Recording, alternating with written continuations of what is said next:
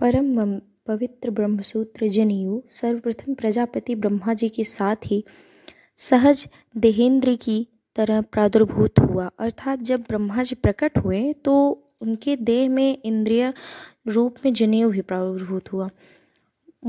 अर्थात हृदय में सभी देवगण स्थित है, प्राण भी हृदय में ही निवास करता है और हृदय में ही प्राण तथा ज्योति भी प्रतिष्ठित है।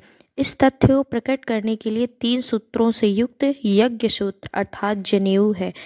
ऐसा उसके रहस्य को समझने वाले मानते हैं। यह परम पवित्र यज्ञोपवी सर्वप्रथम प्रजापति ब्रह्मा जी के साथ ही सहज देहेंद्र की तरह प्रादुर्भूत हुआ। वह दीर्घायुष प्रदान करने वाला है। हे मनुष्य, ऐसा जान करके तुम उत्तम और शुभ शुभ्र यज्ञोपवीत धारण करो। शिखा के सहित मुंडन करने के पश्चात संन्यास धर्म को ग्रहण करके ज्ञानी जनों को ब्रह्मसूत अर्थात यज्ञोपवीत का परित्याग कर देना चाहिए।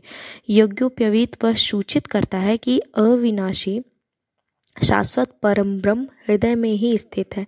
इस कारण से उसे सूत्र के नाम से जाना जाता है।